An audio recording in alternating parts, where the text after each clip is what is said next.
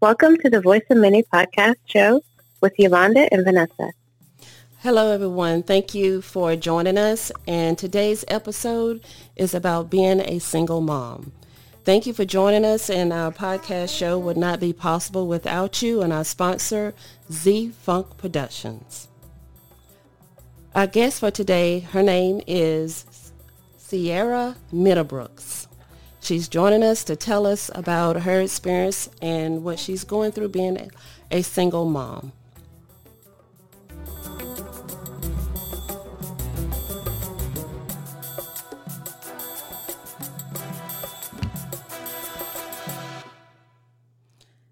Hello, Sierra, and welcome to the show. Thank you. How are you guys doing? Doing great. Doing I'm great. Oh, you mind telling our audience a little bit about you?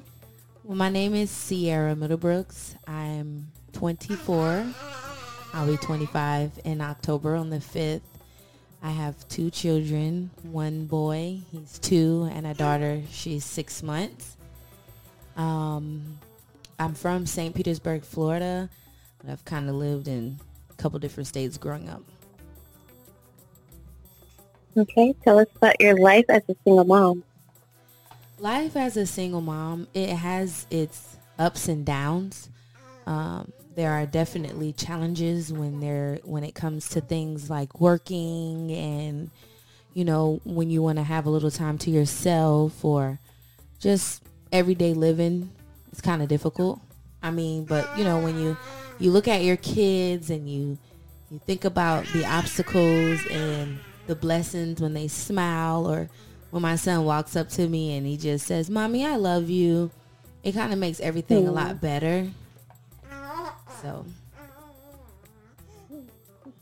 Can you tell us a little bit about your experience about having a baby during COVID? That's a big one. Um, I had my daughter March the 1st, which is literally like um, almost a month into the COVID right before they started doing the government shutdown and closing everything down. Um, the it wasn't hard staying in the house the first six weeks because obviously that's what I had to do because I had a mm-hmm. newborn baby. Um, but when it was time to go back to work, uh, the facility that I was working at, because I worked for the city of St. Petersburg Water in the administration office, and they closed down because of the coronavirus. Um, they're not scheduled to open back up until February. So going a year without working has definitely been a strong challenge considering that I am a mother of two and kids continue to grow. So a year definitely plays a big effect. So what are you focusing on now with life and kids and with all this crazy COVID change that's taking place?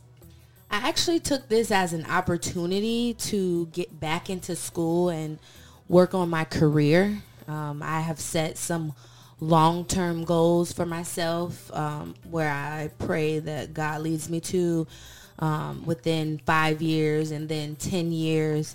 But right now, my main focus is succeeding in school, setting the example for my kids. You know, that's pretty much it.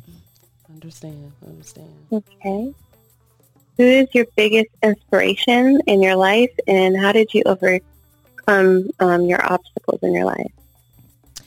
I would have to say my my uncle is my biggest inspiration because despite anything that's been going on, whether I've been right or wrong, he's he supported me. He supports my decisions. He doesn't judge me. He doesn't force me to do anything. Um, and and the hardest thing was overcoming my past relationship. And I just I let go and I let God and I trusted his judgment for what he felt was the best thing for me to do. And honestly, once I left that situation, it's like I felt a mm-hmm. monkey lift off my back. But not only that, I felt that I can breathe again and and that there was hope of being happy again within myself first to be able to love my kids properly because mm-hmm. because what you go through your kids go through So Yeah. true. and and that's the hardest thing. So knowing what you know now uh, about life, um, your experiences, um, what advice would you give other single moms and, or dads um, that are thinking about going back to college and trying to just juggle life itself? The best advice I could give them is to just do it and not procrastinate and not use um, everyday living as an excuse on why they can't do what they want to do. Um, the biggest thing uh, about being a parent is leading by example. You know, a lot of times you have parents that say, don't do it, do as I say, not as I do. Right. But at the same time, no matter how much you say that, a child is likely to do what they seen, and the excuse is, "You did it, so why can't I?" true. So Yeah. If you want the best for your kids, you have to show them that. Mm-hmm. So my best advice to them would be to just do it, and that's it.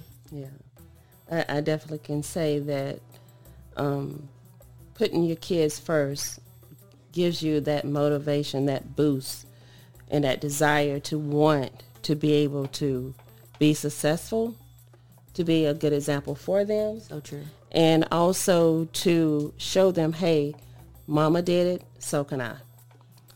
So, um, what words of encouragement would you like to give as far as those that are pregnant right now in the time of COVID?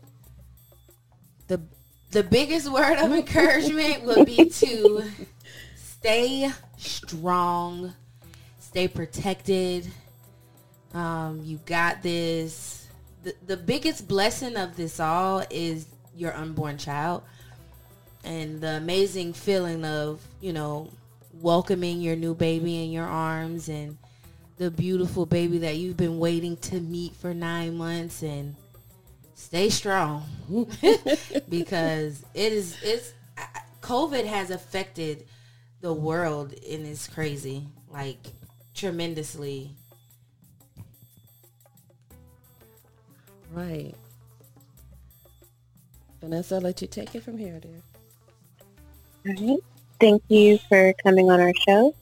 And as for our listeners, thank you for listening to the Voice of Many podcast. If you like our show or have any suggestions or questions, please contact us on our social media web pages. Please don't forget to subscribe to our channel, and we hope to talk to you later.